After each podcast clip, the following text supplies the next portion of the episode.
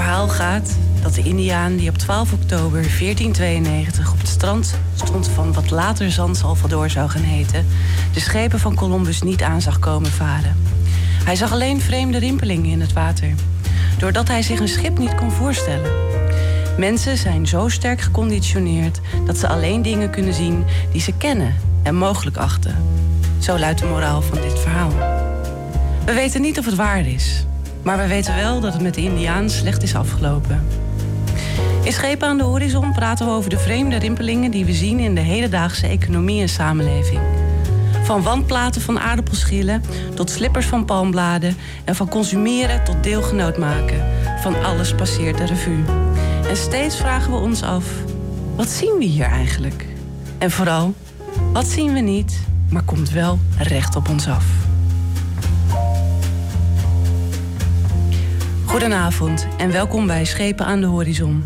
Dit is aflevering 54 op donderdag 29 maart 2018. Ik ben uw gastvrouw en mijn naam is Marloes Dekker. Hier in de studio zitten ook interviewer Liekle de Vries en factchecker en lifehacker Maarten Brons. Heren, welkom. Hallo. Hi. Ook verwelkomen wij onze speciale gast van vanavond, Tjeerd Veenhoven, product- en materiaalontwerper. Hoi, hoi. Liekle praat vandaag met Tjeerd in drie delen over de rol van productontwerpen en regionaal werken. Ook hebben we nog twee bijzondere muziekstukken.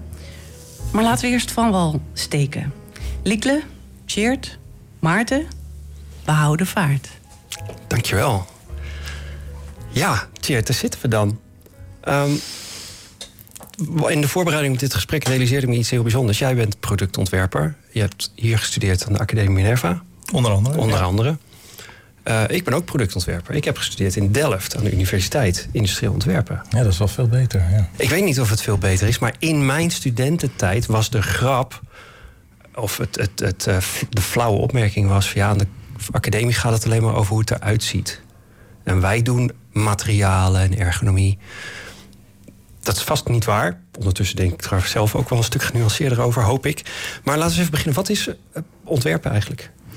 Nou, in, in zoverre heb je gelijk. Hè? Industrieel ontwerper, zoals het jou is geleerd, dat is natuurlijk een, eh, in alle eerlijkheid een veel exactere wetenschap.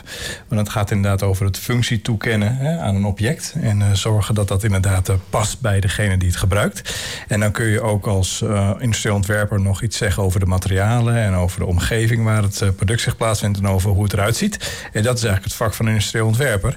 En de kunstacademie ontwerper die kijkt ietsje anders. Eh, die neemt ook vaak de context mee. Hè? Dus wa- eh, in wat voor hoedanigheid wordt het eh, object gebruikt of de, de, het ontwerp gemaakt. En die laat ook nog wel eens een emotie toe. En misschien wel eens iets wat eh, louter, louter berust op trend of op een gevoel. En ja, dat is misschien een iets andere manier van werken. Ja, nou zijn we hier gelukkig vanavond niet om te- erachter te komen wie van ons twee meer gelijk zou hebben of zo. Ondertussen, 30 jaar later, ja, kan ik wel bijna zeggen, eh, eh, heb ik ook het idee dat een goed productontwerp niet alleen maar bestaat uit dat je het juiste materiaal en de juiste spuitgietmatrijs gekozen hebt, maar dat je ook heel goed nagedacht hebt over welk probleem lost het op en, en op welke manier maak ik mijn gebruiker hier blij van, eh, blij mee. Ehm, Dat klopt, ja. en dat ra raakt heel erg aan zoals jij het benoemt vanuit de kunstacademie. Nou ja, voor mij is de ontwerper op dit moment, in, in waar we nu zijn, eigenlijk de missing link. Hè, tussen alle innovatie die we om ons heen hebben, maar ook alle wensen die we als consumenten, als, als mensen hebben. Om eigenlijk eh, toch anders met onze omgeving om te kunnen gaan. En eh, ja, dat, is een, dat is een gat hè, tussen wat, wat er ontwikkeld wordt aan eh, systemen, aan materialen, aan technieken. En, ja, en hoe breng je dat nou in hemelsnaam in contact met iemand die dat gaat gebruiken? En daar moet iets tussen zitten. En dat is naar mijn mening de ontwerper. En daarmee is het gebied dus ook heel erg verbreed. Eh?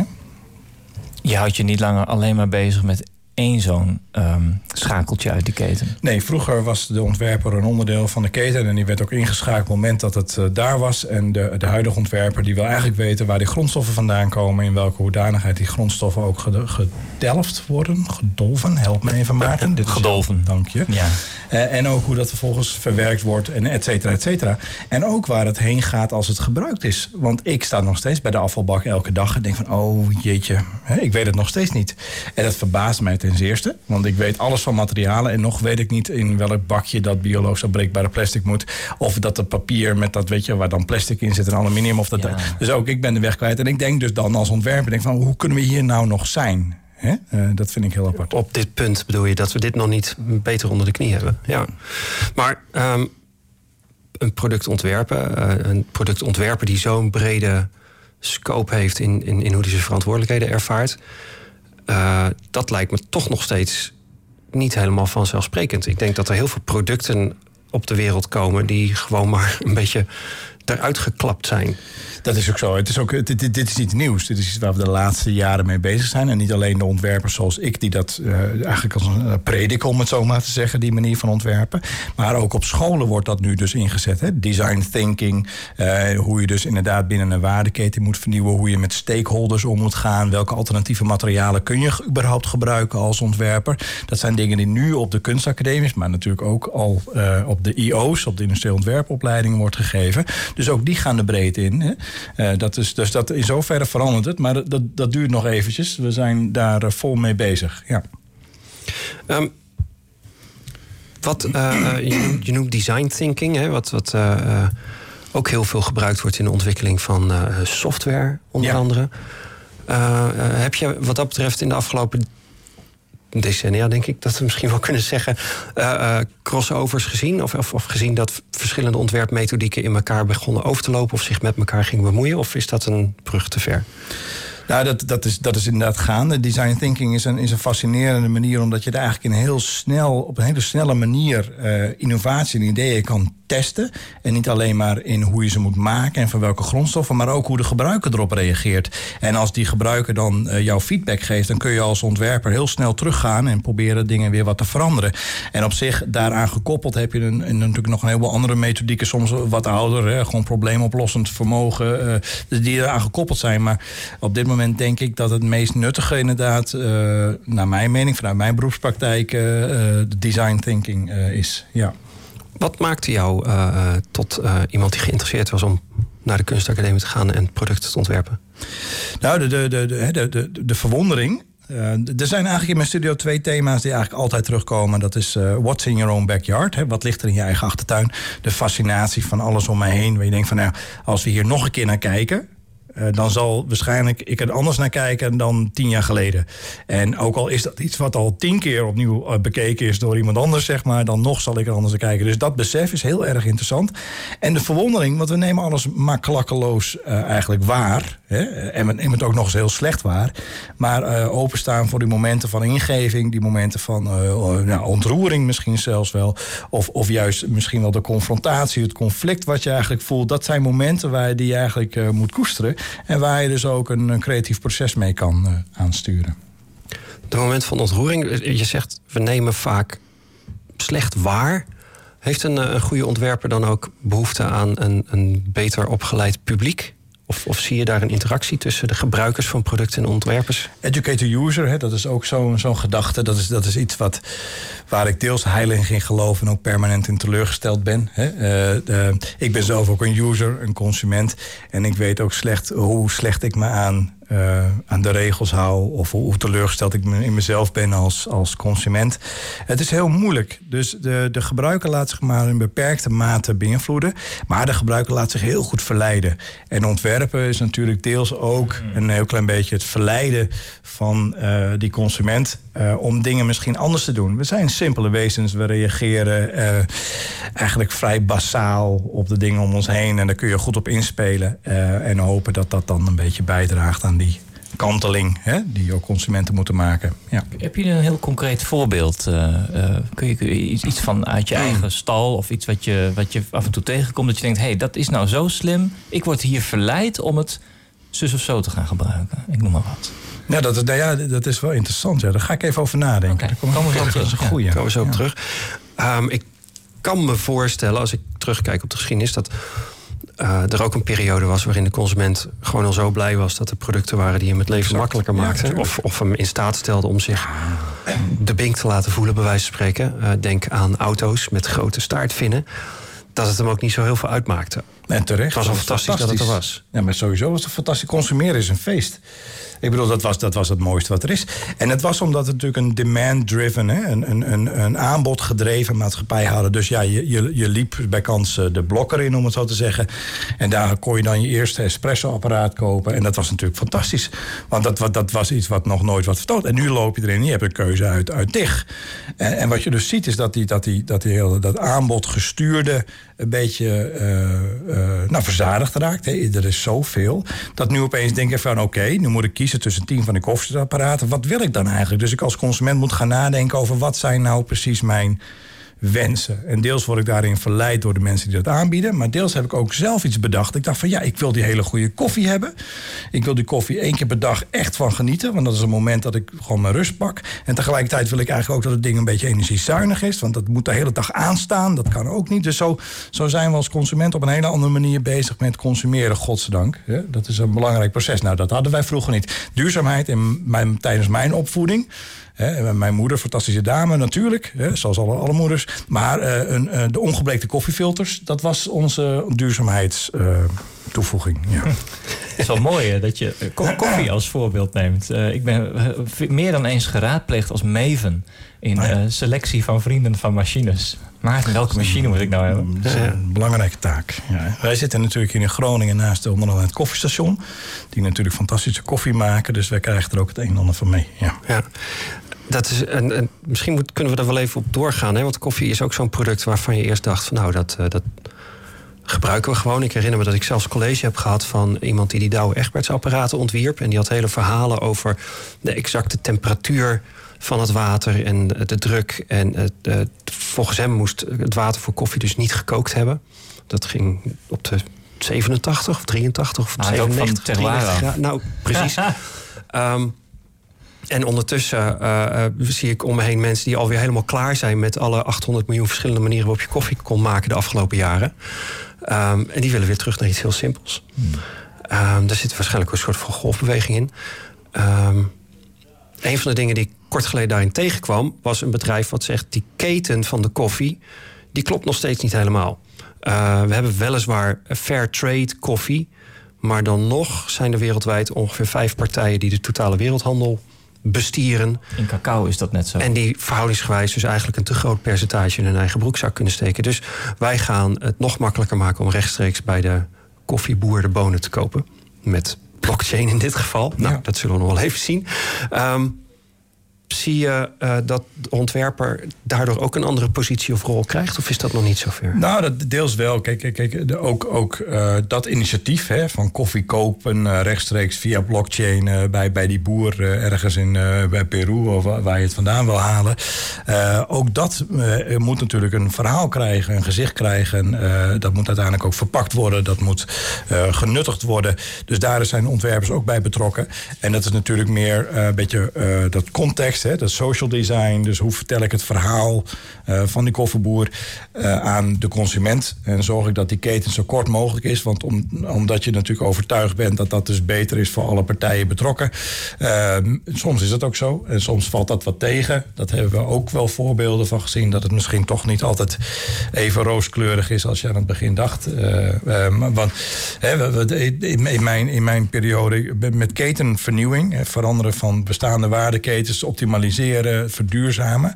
Dan is de eerste gedachte, nou we moeten hem verkorten. Want al die mensen die ertussen zitten, die halen alleen maar geld eruit. En uh, wat is nou precies hun functie? Cut out the middleman. Ja, cut out the middleman. Ik moet wel zeggen dat in de loop der jaren... met al de projecten die ik gedaan heb... dat ik wel heb begrepen dat de middleman een hele belangrijke functie vervult.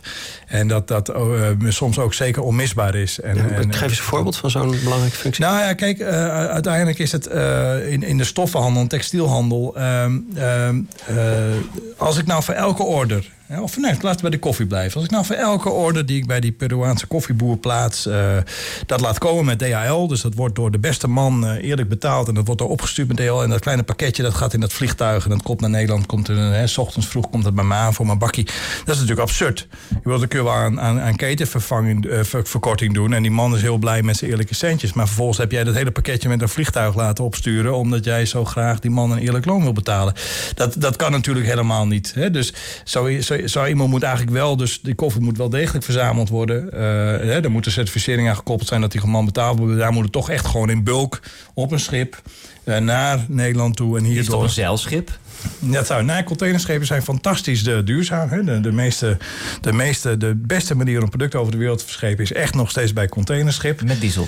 Uh, ja, ja er, is geen, er is nog geen alternatief. Mm. Maar uh, ja, het is wel de beste manier. Okay. Dus vlieg in ieder geval niet. Nee, ja. nee, maar dat krijg je. Hè, want dan, ga je, dus dan krijg je dat soort dingen. We gaan nu die pakketjes bestellen. Dan, en dat gaat bijna allemaal toch wel per vlucht. Die optie hebben we om te betalen. Anyways, dus die, die ja, we komen, we komen straks soms moet de middelman gewoon blijven zijn, omdat hij inderdaad uh, wel degelijk wat helpt. Hey, um, kun je iets vertellen over jouw ontwerpproces, jouw aanpak? Nou ja, observatie is dus uh, heel belangrijk. Hè? Goed kijken naar wat er om ons heen gebeurt en opportunistisch zijn. Dus uh, daar kom ik situaties tegen waar ik denk van god, daar, zou ik, daar wil ik eigenlijk nog een keer naar kijken. en dan gaat dat bij mij de studio in. En, of de, de, het atelier, hoe je dat wil noemen, de werkplaats. Dat is bij mij niet helemaal gedefinieerd. Dat lab wordt ook gezegd. en en in, in, die, in dat lab, daar is eigenlijk de situatie ideaal om met dat materiaal of met dat, dat vraagstuk aan het werk te gaan en daar dan ontwerpen mee te maken. En dat is een, een, proces dat duurt soms uh, een paar uurtjes, maar soms duurt het ook jaren.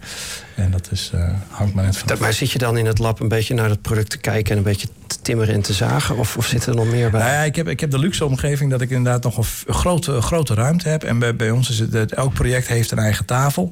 En, en, en, en daar ligt het project, hè, daar ligt hetgene waar we over na willen denken. En daar hoeven we niet de hele tijd mee bezig zijn, maar het blijft altijd liggen. Dus je loopt er langs. En, ah. en op zo'n manier uh, komen we dan uiteindelijk hopelijk tot, uh, tot leuke kruisbestuiving of een opnieuw inzicht. Of, uh, ja, of er is opeens weer geld en dan kunnen we weer mee verder. Dat, kan, dat is ook een, dat is ook een, een mooi drijfveer. Ja. Dit is schepen aan de horizon. En we zijn op volle vaart zijn we aan het ja, varen. maar we gaan even aanmeren. En uh, van het aanmeren gaan we eventjes de weg op. Tijd voor muziek. Lieke de Vries en Maarten Brons praten met Tjeerd Veenhoven... over de rol en de positie van de ontwerper, de productontwerper. Maar nu naar de road to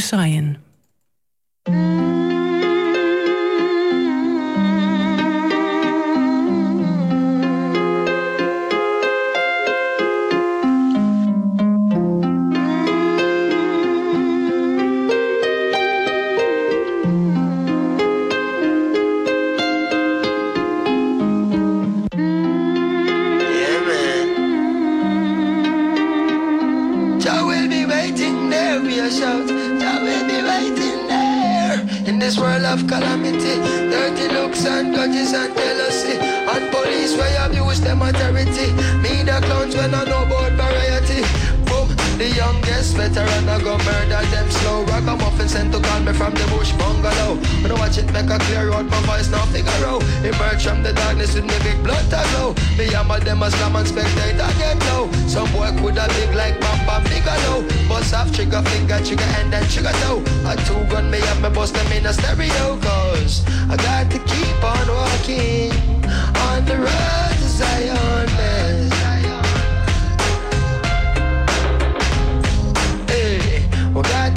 To keep it burning on the road to Zion. Clean and pure meditation without a doubt. Don't let them take you like who them took out. Jah will be waiting there, we a shout. Jah will be waiting there. Clean and pure meditation without a doubt. Don't let them take you like who them took out. Jah will be waiting there, we a shout.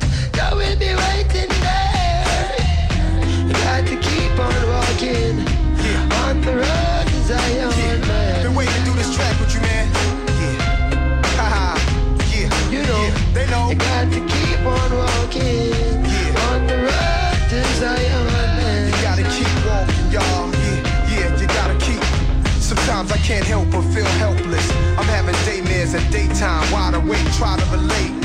This can't be happening like I'm in a dream while I'm walking. Cause what I'm seeing is haunting. Human beings like ghosts and zombies. President Mugabe holding guns to innocent bodies in Zimbabwe.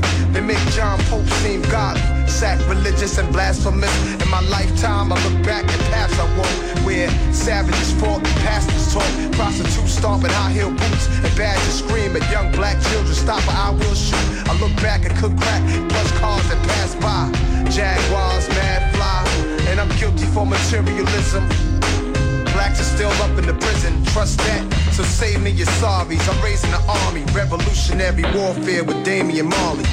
Sparking the irons, marching the Zion. You know how Nas be, NYC state of mind. I'm In this world of calamity, dirty looks and grudges and jealousy, and police where you abuse them authority. Me the clowns when I know about variety. Single parents when need some charity, youths when need some love and prosperity. Instead of broken dreams and tragedy, by any plan and any means and strategy. Say, I got to keep on walking on the road to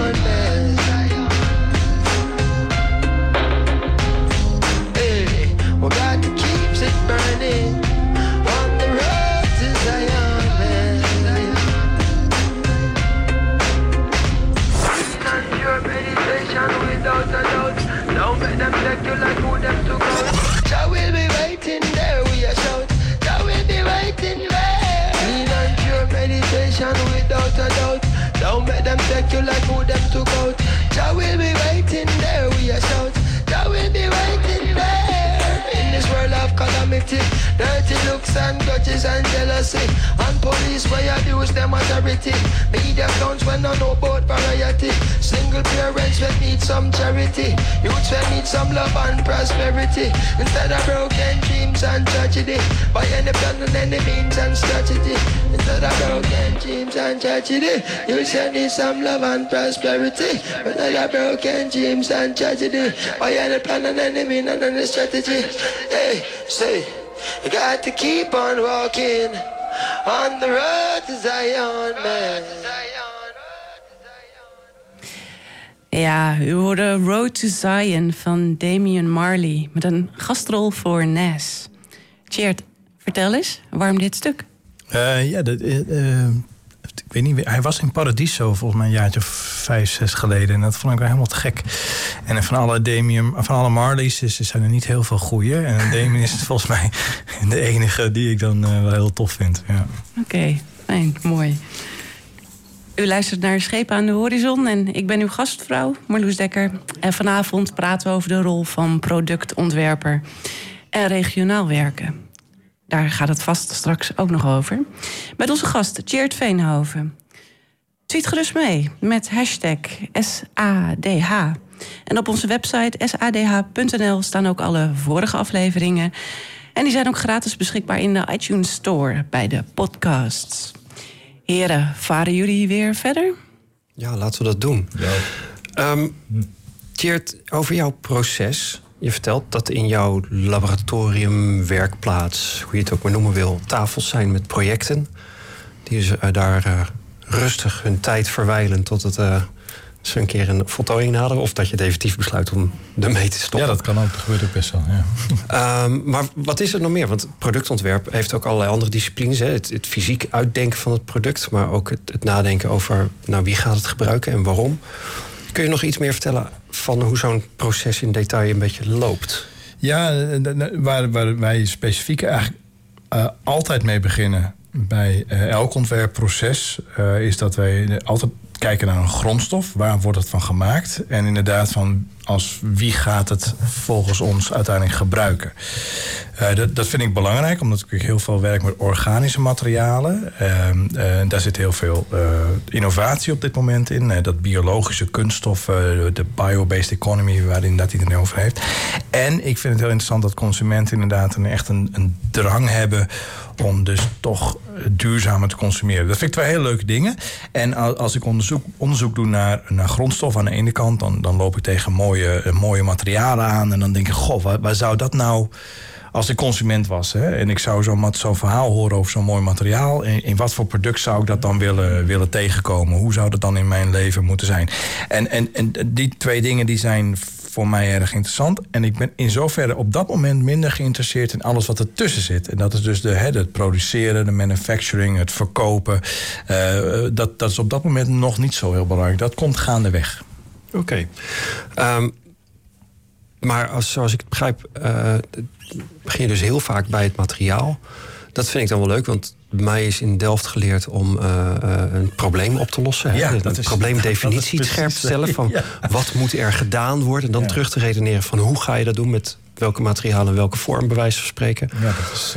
Uh... Um, dat levert denk ik ook een heel andere oogst aan toepassingsideeën op als je bij het materiaal begint.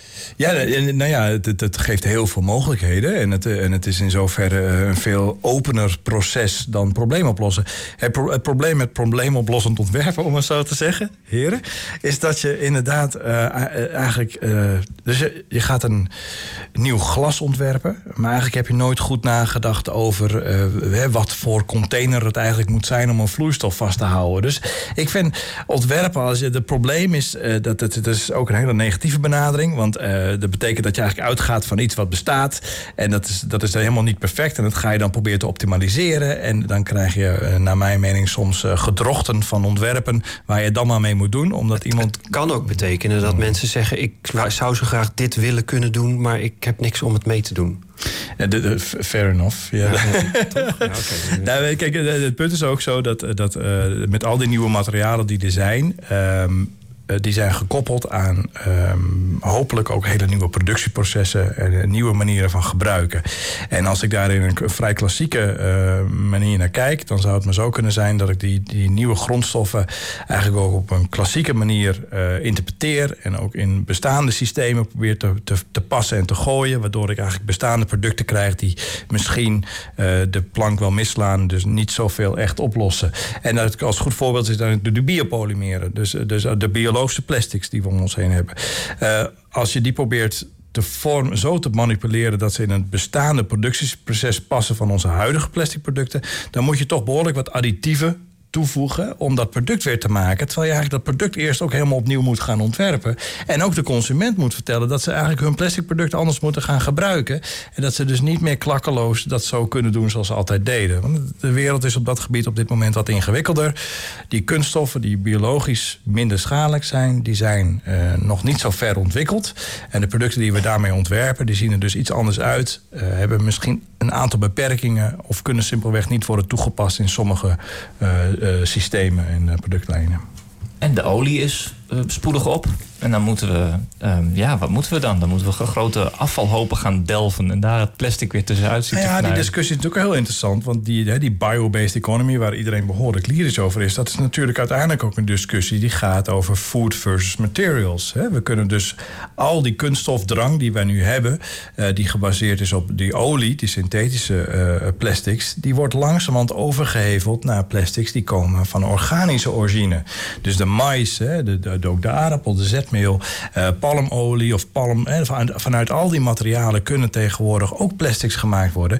Dus uh, onverdeeld positief ben ik daar niet per se over. Want die discussie is, is er al. Dat er dus inderdaad uh, toch weer uh, hele grote stukken land niet voor voedsel worden gebruikt, maar voor de teelt van uh, mais, zodat wij biologisch plastic kunnen produceren. Maar het, het, herwinnen van, van materialen, dat zit op dit moment niet zo prominent in jouw studio, denk ik, of wel?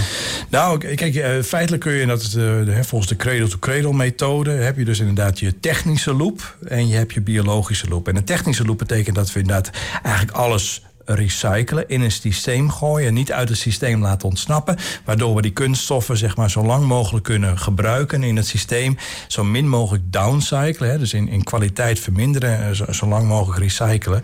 En het biologisch systeem is natuurlijk een meer, gaat meer over herwinbare, hernieuwbare dingen, dingen die dus uiteindelijk weer opgenomen kunnen worden in de natuur, als voedingsstoffen kunnen dienen voor de nieuwe producten, de nieuwe uh, plastics misschien wel. Dus dat zijn eigenlijk twee systemen. En ik vind op dit moment de organische, dus die biologische keten, gewoon het meest interessant. Want daar gebeurt het meeste in. En daar zijn, ja, dat is wel erg leuk. En, en uh, waar komt het vandaan? Dat, uh, is dat gewoon doordat iedereen denkt: oh, we moeten de wereld redden? Of heeft het nog andere drivers? Dat die organische wereld zoveel ontwikkeling doormaakt? Nou, natuurlijk omdat de olie ook een beetje opraakt. Hè? Dat is natuurlijk wel degelijk. En, en, en, dat we geconfronteerd worden met de extreme gevolgen van het gebruik daarvan. Dus we zijn wel degelijk op zoek naar alternatieven. Maar het is ook opportunisme. Hè? Ik bedoel, uh, uh, er is een markt voor eh, biodiesel. Er is een markt voor uh, kunststoffen uit, uit, uit organische materialen. Dus ja, dat, dat, zo werkt marktwerking dan natuurlijk ook al. Um, idealiter leidt in jouw proces denk ik dan het onderzoek naar een materiaal... ook naar echt volledig nieuwe producten. Ja, dat zou ik het allermooiste vinden. Ja, nou, we, we hebben hier een, wel een goed voorbeeld liggen uh, in de studio. We hebben hier zo, inderdaad zo'n palmslipper. Hè? Dus dat is een, een slipper gemaakt van, uh, van bladeren uit India. En, en de, de, de, de, doel was om een biologisch afbreekbare slipper te maken. En om dat voor elkaar te krijgen, zijn we, hebben we dus niet naar een traditionele slipper gekeken. want die, die gaf ons te weinig inspiratie, om het zo te zeggen. En loste de problemen niet op. Die mm we, we zijn gaan kijken naar het materiaal. En dat materiaal, dat palmblad. Dus een heel vezelig materiaal. En we wilden geen lijm gebruiken. Dus hoe kunnen we dat nou in hemelsnaam zo met elkaar verbinden... dat het toch uh, constructief sterk genoeg is om op te kunnen lopen. En, en in, in zo'n werkplaats is dat kruislamineren. Dus het kruisen van de vezels. En die vervolgens dus met naald en draad en met een naaimachine aan elkaar naaien... was uiteindelijk onze, onze oplossing. Dus je ziet hier voor ons ligt dus een, een, een slippertje... waarvan de zool bestaat uit drie van die bladen... die dus gekruist op elkaar liggen en doorgenaaid zijn... waardoor je dus geen lijm nodig hebt om die verbinding te maken. Dus de moeder natuur heeft hier inderdaad met de vezelsterkte... eigenlijk ons de kans gegeven om iets te ontwerpen. Uh, als traditioneel schoenontwerper zou je waarschijnlijk toch meteen die lijm gaan pakken en zeggen van nou, dat gaan we eens even mooi aan elkaar lijmen. En dat is lekker goedkoop. En, uh, wij hebben heel duidelijk daarvoor gekozen om dat dus niet te doen. Deze slipper is helemaal 100% biologisch okay. uh, uh, gemaakt uit palmbladen, die groeien hier niet in Groningen. Dus dit gaat uh, over een ander werelddeel waar dit uh, gemaakt is. Uh, exact, dit is andermans achtertuin. Andermans achtertuin waar je je dan mee bemoeit. hoe is het verlopen met, met de palmbladslipper? Ik mag heel blij zijn dat er nog steeds een fabriek is. We maken niet zoveel slippers meer, moet ik eerlijk zeggen. Deze slippers waren te duur. Oh. Deze waren 2,50 euro per paar. Uh, ja, dat is toch niet heel erg veel. Maar die kunststofslipper die in hotels ligt, die staat ongeveer rond de 50, 60 cent. Dus dat is still no match. Ja. En, en het leuke, en dat komt aan de sociale context. Ik denk dat deze slipper, deze palmbladslipper, wel veel goedkoper had kunnen worden gemaakt. Maar dan had ik in India de keuze moeten maken om dus niet met mensen te werken, maar met daar een grote machine neer te zetten. En uiteindelijk heb ik toch voor gekozen dat de sociale kant van dit project, dus dat mensen daar hun eigen afval in hun eigen achtertuin kunnen verzamelen en kunnen opwaarderen, kunnen verwerken tot producten, dat ik dat belangrijker vond als ambacht, als craft, dan dat ik daar dus een machine zou gaan neerzetten die dus uh, deze palmleerslippers uitpoept uh, om te concurreren met die plastic slipper. En zijn ze nou met elkaar aan het sparen om alsnog zo'n machine aan te schaffen, zodat ze grote volume kunnen draaien? Ja, ik, ik hoop dat dat inderdaad gaat. Dit is een open source project. Hè? Dus er zijn nu verschillende plekken op de wereld waar men met Palmleer bezig is. Dus dat is heel erg leuk. En, eh, en natuurlijk is het leuk als dat ook een keer eh, de andere kant op gaat. Waar iemand denkt van, nou ja, eh, we gaan dit gewoon helemaal optimaliseren. En we knallen er voor 50 cent per slipper een paar nu wel uit. En die gaan we op een cruiseschip neerzetten. Zodat we die vieze plastic slippers die bestaan uit... je dus overboord gooien. nou ja, dat zou je, je moet dat sowieso niet doen, Maarten. Maar je kan, dat kan wel. Dus er is niet een schildpad die daaraan doodgaat. Want dat laat heel duidelijk zijn. Die andere slippers dus wel. En, en, en dat, dat, dat stomme slippertje is echt een beetje een symbool geworden. Daar zitten in dat slippertje wat je ook in de sauna gebruikt. Hè, voor een uurtje, wat je cadeau krijgt. Daar zitten zes verschillende soorten kunststoffen in. Eh, verwerkt in dat slippertje. Van nylon, polyester, poly, eh, EVA, eh, acryl, alles zit erin. En dat kan niet gerecycled worden. Ook al zou je er geld voor willen vrijmaken om dat te doen. Dus het enige wat daarmee kan gebeuren, het enige is dus of je verbrandt het of je stort het. En als je het op een stortplaats in, het, uh, in Nederland doet, dan is dat nog enigszins gecontroleerd. Maar als je dat inderdaad op een eiland doet waar je cruiseschip aanmeert, dan gaat dat van de ene kant van het cruiseschip af. En aan de andere kant van het eiland gaat het de zee in. En daar ben je dan als cruisepersoon wel degelijk voor verantwoordelijk, naar mijn mening. Laten we daar straks nog even op verder praten. Ja, want. Uh ik weet niet hoe het met jullie zit, maar ik blijf graag nog even op mijn palmbladslippers daar aan het strand in India aangemeerd luisteren naar het volgende stukje muziek. We gaan luisteren naar Fatuma Diawara en het nummer heet Bissa.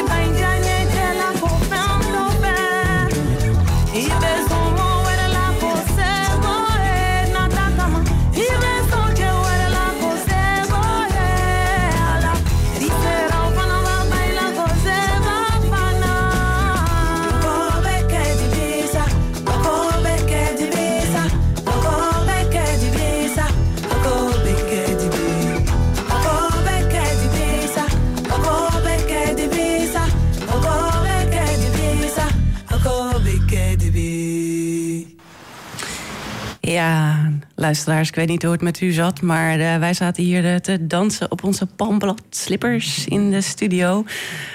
Cheert, ik had alleen niet het idee dat dit nummer nou uit India per se kwam, maar daar kan je vast wel iets meer over vertellen. Van waar deze keuze? Ja, ik, ik heb een, sinds een half jaar nieuwe speakers in mijn studio. En twee keer 400 watt. Dus, dus, dus lekker. Dus, en dit- kan dan heel hard. En eh, ja, dat is wel heel erg leuk. Ja, En eh, dans jij dan ook? eh, ja, ja ik, doe, ik doe wel dansjes. Ja, ja, alleen. Ja. Alleen. Ja. Ja, dit is ehm, eh, onmogelijk om bij stil te staan. Het was Fatuma Diawara met Pissa. Dit is Schepen aan de Horizon. En de discussie over actuele en toekomstige onderwerpen in economie en samenleving. We praten vandaag met Cheers van Veenhoven over heel veel dingen. De rol van productontwerp, regionaal werken, biobased, not in my, in- wel, in mijn backyard. en we gaan eh, weer verder. Liekle de Vries, Maarten Brons. We stappen van het strand af en eh, varen weer door. Ja. Tjeerd, ehm, je vertelde over jouw proces. En eh, wat me net nog even opviel, was dat je zei... bij die palmslippers had ik de keus. Laat ik die mensen in India eh, ehm, met de hand maken... of zullen we er een machine neerzetten zodat het goedkoper kan? En je koos voor de mensen.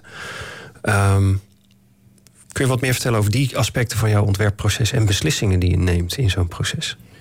Eh, in, dat geval van de, of in dat geval van een slipper was het inderdaad eh, zo dat ik naar India moest. Dus ik moest daar ook dit project gaan opstarten. Dat, materiaal bestond niet eh, waar ik deze slipper van gemaakt heb. Dat is een wat meer technisch verhaal. Maar ik moest daarheen om te kijken of ik dat fabriekje kon opstarten. Dus ik heb mijn eigen geld meegenomen en eh, ben daarheen gegaan. En dan leer je ook mensen kennen.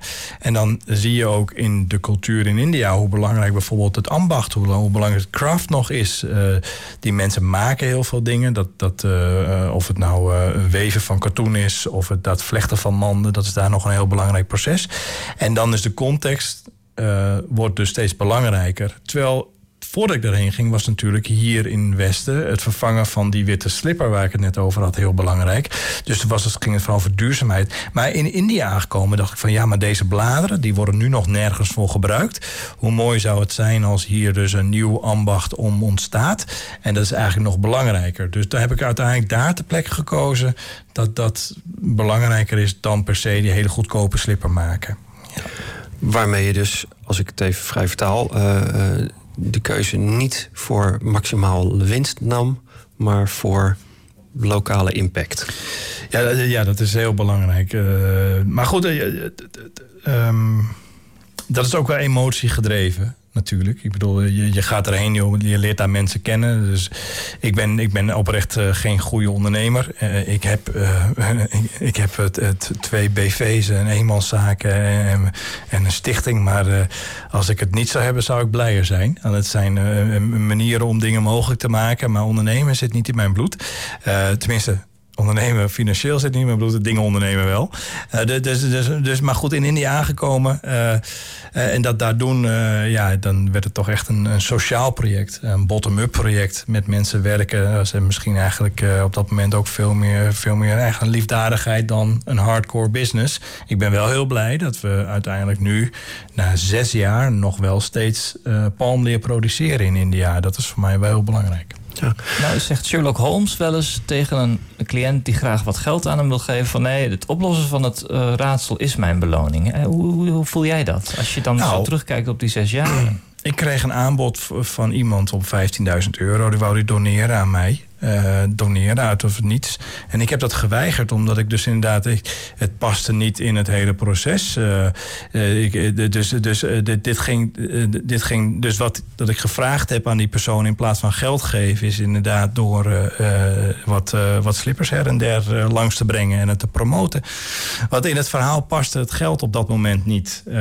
dus dat, dat was ja, misschien een rare beslissing... maar misschien moet je al dat geld nemen. Dan is jouw reward dus groter als je die mensen daar gelukkig ziet zijn. En dan weet je, als je thuis uh, ja, dat klinkt misschien ook wel een beetje soggy, Maarten. Dat, dat, ja, dat is, maar maar uh, uh, ja, misschien is dat ook wel zo. Misschien mag je zegt het meer over nou, mij. We, we kunnen zo Ja, het is, wat je erin zit. Ja, de wereld is daar heel erg hard. Dus, ik, dus, ik, dus ik, in zoverre zou ik in het, wil ik de, de, de wereld in India niet gebruiken om het project te romantiseren. maar het, het is, het is fantastisch om te zien dat ambachtsmensen een waardering uiten voor een materiaal wat voor hun voorheen afval was. En waar ze nu daadwerkelijk iets van kunnen maken. Een materiaal dat van de bomen valt. Dus van niemand is, om het zo te zeggen. Dus door hun gebruiken wordt. Dat is, dat is iets heel moois. En dat hebben ze zelf ook door en daar mogen we wel trots op zijn. Maar verder is het uh, nog steeds, uh, verdienen ze 3 euro per dag. En is het leven daar nog steeds behoorlijk zwaar. Ja. Maar misschien verdienen ze nu 3 euro meer per dag dan dat daarvoor. Klopt. Ja, dat, dat lijkt me dan toch ethos. lokaal best wel een significant verschil. Hey, zo als jij praat over jouw ontwerppraktijk en, en hoe je daar naar kijkt en in handelt, schets je voor mij een beeld waarin wel duidelijk wordt dat uh, het nadenken over hoe dingen tot stand komen uh, een, een, heel belangrijke ambacht, een heel belangrijke functie is. En dat uh, misschien ook wel de, de vertaling van het ontwerpproces is. Ja. Dat je iemand bent die vaardig wordt in het nemen van beslissingen, in het maken van afwegingen en het besluiten deze kant op en niet die. Ja. Um, hebben we daar in deze maatschappij uh, zoveel behoefte aan, mensen die beslissingen nemen? Nou, we, nou ja, we, moeten uh, vooral leren hoe we beslissingen moeten nemen. En, en ook hoe kunnen we aftasten dat we ook de goede beslissing nemen. Je zal maar consument zijn op dit moment. En, en, en dus uh, goed willen doen. Ja, maar dat zijn we allemaal. Ja, nee, precies. Maar hoe moeilijk is dat? Vroeger ja. hoefde je daar niet bij na te denken. En nu, uh, jij had het net in de pauze kort over de Action. Uh, ik bedoel, fantastische winkel. Alles is er en kost niks. En ik, ik ben er ook regelmatig.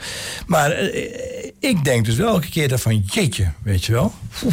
Als ik binnenloop, dan ruik je de weekmakers van dat plastic. Ik koop toch altijd iets wat ik niet echt nodig heb. En, en ik denk van ja, dit zijn dus momenten waar ik toch ook uh, als consument de keuze moet maken van echt waar heb ik nog een keer zo'n setje oordopjes nodig? Eh, echt waar, moet ik niet gewoon even zoeken naar die andere... Marktplaats. Op Marktplaats, fantastisch. Dus share economy, dus dingen Oh. delen. Voor mij is dat nog een beetje lastig, want ik ben al eh, nou, wat ouder. Dus ik vind dingen nieuw kopen nog erg leuk. Maar mijn stagiaires, eh, die verhandelen hun kleding eh, eh, gewoon op internet. Ja, is dat een generatieverschil? nou ja, dat is absoluut een generatieverschil. Tenminste, ja, het, het is, het heeft naar mijn mening wel, ja. Ja, deze schoenen heb ik gekocht op Marktplaats. Ik, heb- want hè, ik ben eh, helemaal mooi van leer, deze schoenen die ik aan heb. En die waren die 25 euro voor betaald. En, eh, en eh, die waren te gek. Ja. Ja. Maar wat, wat maakt dan dat, denk je, dat de jongere generatie zo graag deelt? Is dat omdat ze geen geld hebben? Is dat omdat ze het gaaf vinden dat iets al gebruikt is? Of is het omdat het oorspronkelijke product zo goed van kwaliteit is dat het wel meerdere eigenaren kan hebben? Nou, het heeft van alles wat ermee. Geld is nooit het probleem. Kijk, als je iets wil hebben om je identiteit te versterken, ook als jongeling, dan zorg je wel dat je het geld ergens vandaan krijgt en dan koop je die, eh, die paar schoenen gewoon. Eh, het feit is, is de, de, de erkenning dat, eh, dat, je, dat je een bijdrage moet leveren aan die duurzame transitie. En het besef ook dat al die kleding die je in je kast hebt zitten wel degelijk schade toedoet. En dat zijn dingen die gewoon besproken worden. En eh, het ruilen van kleding is niet meer iets wat een negatieve associatie heeft voor heel veel van eh, die mensen. Terwijl ja, ik denk nog van ja, ik wil graag iets dat van mij is. Maar daar wordt veel makkelijker uitgeruild. Eh, dus de waarde, eh, de verlenging, het levensverlenging van een product, dat is een prima manier van verduurzamen. En, en, en dus iets heel positiefs.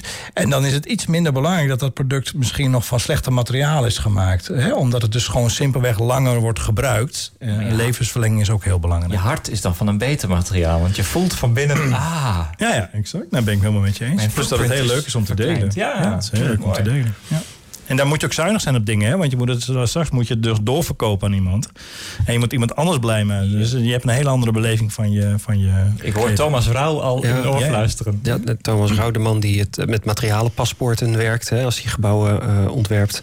En die Dan huurt licht zet in plaats van hij, die lampen En, koopt. en hij heeft het model uitgedacht, of tenminste voor mij bekendgemaakt, dat je geen lampen meer koopt, maar dat je licht. Nou, deels ben ik het met de man eens, maar deels ben ik het ook Oh, heel erg met hem oneens. Wat, waar, wat, wat vind je daar? eh, Nou, kijk, eh, op zich natuurlijk het niet eigenaar zijn van iets, hè, van een object, maar eigenaar zijn van, het, van, van de functie die het object vervult, hè, of de dienst die het eh, object biedt, zoals die lamp. Dus het zou heel raar zijn in dit gebouw dat jullie de lampen bezitten. Dat is nergens voor nodig. Het is veel handiger als dat hier gewoon centraal geregeld wordt en dat om de zoveel tien jaar eh, de leverancier van de lampen komt om die lampen mee te nemen en de allernieuwste mooie lampen er weer in zet. Maar naarmate dat proces van niet-eigenaar zijn naar beneden daalt naar jou en mij op individuele basis, betekent feitelijk dat wij thuis dus niks meer van tastbare waarde hebben, maar eigenlijk alleen maar een stapel leasecontracten, een stapel gebruikscontracten hebben op tafel. En het wil wel eens zo dat wij in de slechte tijden misschien onze baan verliezen of dat we dat niet hebben. Dus wat is de waarde van die stapel papier die daar dan ligt van dat circulaire proces? Kan ik die contracten dan weer verkopen? Wat is de waarde? En we hebben dat natuurlijk tijdens de recessie meegemaakt. Dat, dat, dat aannemers inderdaad busjes hebben, eh, hè, de leasebussen hebben eh, eh, waar ze mee hun werk mee doen. En vervolgens het geld niet verdienen. En dan zit je dus met een stapel contracten. Je kunt de auto ook niet meer verkopen. Je moet een contract verkopen. Dus ik ben in de zekere zin een groot Thomas Rauw fan. Maar op een bepaald niveau moet je oppassen met het. Er zit een soort van omslagpunt, denk naar jij. mijn mening wel. Ja, waar je misschien om, om het vege lijf te redden... niet alles op basis van toegang geregeld moet hebben... maar ook gewoon bezit moet hebben. Ja, en het de handtekening zetten onder een leasecontract voelt mij nog steeds makkelijker dan een stapel geld neertellen bij een zeker. winkel om het te kopen. Dus, eh, dus dat, is, dat is een, kan ook een gevaarlijk goed zijn. Dus dat is weer educate user. Wat voor systemen ontwikkelen we om dat beter te maken? Eh, het verhandelen van leasecontracten moet dus ook. Tyler Durden wordt wel eh, vaak door mijn compagnon gequote, de Ronald Mulder, als de, de man van de uitspraak: What you own ends up owning you. Jij vindt het tot op zekere hoogte dus helemaal niet zo gek. Dat de spullen die je bezit, daar heb je voor te zorgen. Die vragen dus ook aandacht van jou. Dat is best een goed ding. Ja, dat, dat ben ik zeker mee eens. Ja. Ja. Wat, wat betekent het voor ontwerpers als, als producten zoveel langer meegaan voor hun proces? Ha. Nou ja, ik denk dat wij zijn voorlopig nog niet uitontworpen eh, als je daarop doelt. Er, er is, er is eh, eigenlijk steeds meer om te ontwerpen. En de langere levensduur. ik denk dat dat. dat er komen zoveel producten bij. Ik denk niet dat wij eh, minder gaan ontwerpen. Je, last, je krijgt er nog geen last van. Nee. Hey, de, de, de palmslipper die je eerst als voorbeeld noemde, dat was een project in India, wat je dus ook om te laten werken vanuit je optiek regionaal daar moest laten eh, maken. Ehm, heb je een voorbeeld dichter bij huis? Ja. Huis Veendam. Dat is een project wat ik samen met uh, mijn twee co-founders, uh, Erik en Koos, heb opgestart. En Huis Veendam gaat over aardappelzetmeel. Het gaat over wat je allemaal van aardappelzetmeel kan maken. Waaronder, uh, en dat is onder andere lijm. En wat ik als ontwerper heb gedaan is met die lijm uh, een, allemaal organische reststromen, allemaal natuurlijke materialen gebonden tot wat wij noemen biolaminaat. En dat is eigenlijk een heel dun laagje van dus die duurzame lijm in combinatie met verschillende soorten vezels. En die vezels, dat kan van alles zijn: rijstvlies of aardappelschillen, veenmos heb ik meegenomen, een klein stukje. Dus eigenlijk allemaal stromen. En, en die, die worden dus bij ons geperst. We hebben nu echt een grote fabriek in Veendam. En daar, daar doen we fantastische dingen. En we hebben over drie weken onze uh, eerste grote show in Milaan op de meubelbeurs. We zijn allemaal vrij zenuwachtig. Uh, want daar wordt het voor het eerst echt ook uh, in het mekka van design hè, wordt het getoond. Dus dat worden spannende tijden. Maar het geeft aan dat dus die, hè, die duurzame transitie... Uh, dat dat nu uh, echt beklijft. En dat dat dus ook bij de consument thuis komt. Ja. ja en, en het aardappelzetmeel, daar, de winning daarvan leidt niet tot verdringing op de voedselmarkt? Ja, dat is een heel goed punt. Uh, dat, dat, dat is namelijk een, uh, een probleem. Uh, dit, wij hebben de, de, bewuste keuze dat wij met de reclaimed starch werken. Dus herwonnen zetmeel. En dan moet je denken aan de zetmeel die zit in alles wat je uit het aardappelschilproces haalt. Dus die aardappels worden geschild, die worden gesneden. En al het water dat daarbij wordt gebruikt, daar zit dus die zetmeel in. die wij gebruiken als basisstof voor, ons, voor onze lijm. Maar een ver punt. de rest gaat naar de, de frietfabriek. Ja, die gaat gewoon nog dus, naar de okay, aardappeltjes. Ja, ja. Maar het is, een, het is een eerlijk punt wat je maakt. Wat op een gegeven moment... Uh, ja, uh, kijk, alles kent uh, zo'n soort...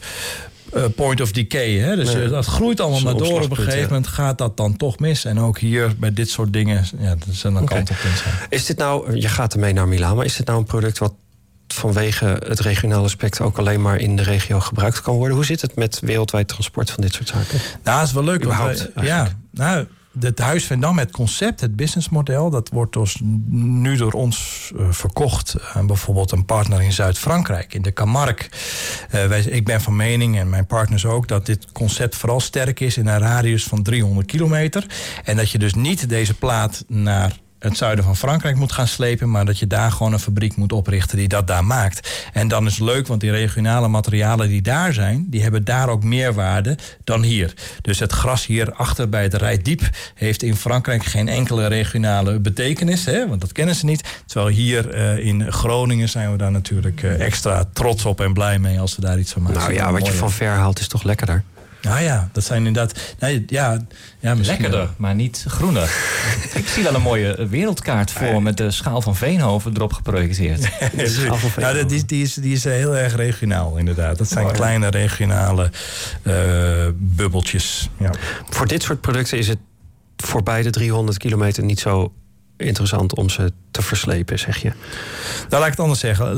Laten we kijken of wij dus uh, uh, businessmodellen kunnen ontwikkelen... of waardeketens kunnen ontwikkelen... die dus een bestaansrecht hebben en ook kunnen overleven... in dus een meer regionaal karakter. Uh, dat, dat is heel belangrijk. Dat betekent dat je rekening moet houden met waar de grondstof vandaan komt... Hè, wie gaat het produceren, waar is de markt... en ook waar gaat het afval heen als je klaar bent met het, met het consumeren van het product. Ik denk dat dat heel belangrijk is. -hmm. um, maar eerder hadden we het over koffie en uh, individuele pakketjes die via de luchtvaart vers verscheept worden. Um, dat lijkt me inderdaad een mooi voorbeeld van iets wat we eigenlijk liever niet willen, totdat luchtvaart hartstikke groen wordt. Of waterstof of gaat. waterstof gaat, ja. of elektrisch of een combinatie. Is nog niet zover.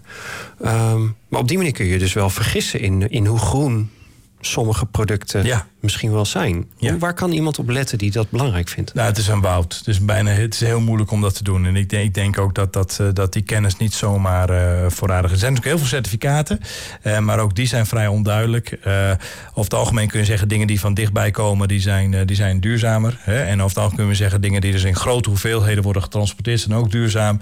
Maar als jij het inderdaad dus van peer-to-peer, -peer, dus bestelt en het gaat via een vliegtuig, dan is dat zeker het minst duurzame wat je kan doen. Ja. Oké, okay, dus dat is iets wat een consument wel eens een soort van richtlijn kan gaan hanteren. Maar ja. als hij via een peer-to-peer -peer, uh, marktplaats een product een langer leven kan geven, ja. Dan is het misschien weer juist wel duurzamer.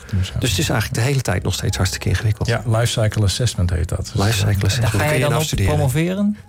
Eh, ik hoop dat ik eh, komend jaar daarmee kan beginnen. Maar dat gaat dan niet over dat soort dingen. Het gaat over de methodieken, de, de, de, de systemen die ik hanteer... om dus innovatie binnen waardeketens te koppelen met ontwerpen, met design. Daar ga ik hopelijk op promoveren. Nodigen we je dan nog een keer uit. Ik wou zeggen, laten we jij dan daarvoor alvast uitnodigen. Zodra je daar meer over te vertellen hebt. Tjert Veenhoven, dankjewel. Het blijft dus gewoon ontzettend ingewikkeld, die duurzame transitie. We spraken vanavond met Tjeerd Veenhoven. En waar die begon over materiaalcentraal, ver van huis in India of dicht bij huis in Veendam, ging het toch eigenlijk ook wel heel erg over de mensen. En je zou maar consument zijn en het goede willen doen in deze wereld. Nou ja, dat is toch eigenlijk ook gewoon wel nodig, want volgens mij kan die planeet wel zonder ons. Maar wij kunnen volgens niet zonder die planeet. U luisterde naar Schepen aan de Horizon. De 52e aflevering. Reuze bedankt aan onze partners Oog Radio, Warpnet Voice en Iwi. Volgende maand is er weer een uitzending. Tot die tijd kunt u alles terugvinden online op sadh.nl en gratis in de iTunes Store bij de podcasts. Schepen aan de Horizon wordt gemaakt door Ronald Mulder, Liekle de Vries, Maarten Brons, Juri Sepp, Stephanie van der A, Bob Voorneveld en mijn naam is Marloes Dekker. Techniek Ruurt-Jan de Mulder. En onze speciale gast vanavond, Tjeerd Veenhoven. Zeer bedankt voor je komst naar de studio. Voor nu, bedankt en tot de volgende keer.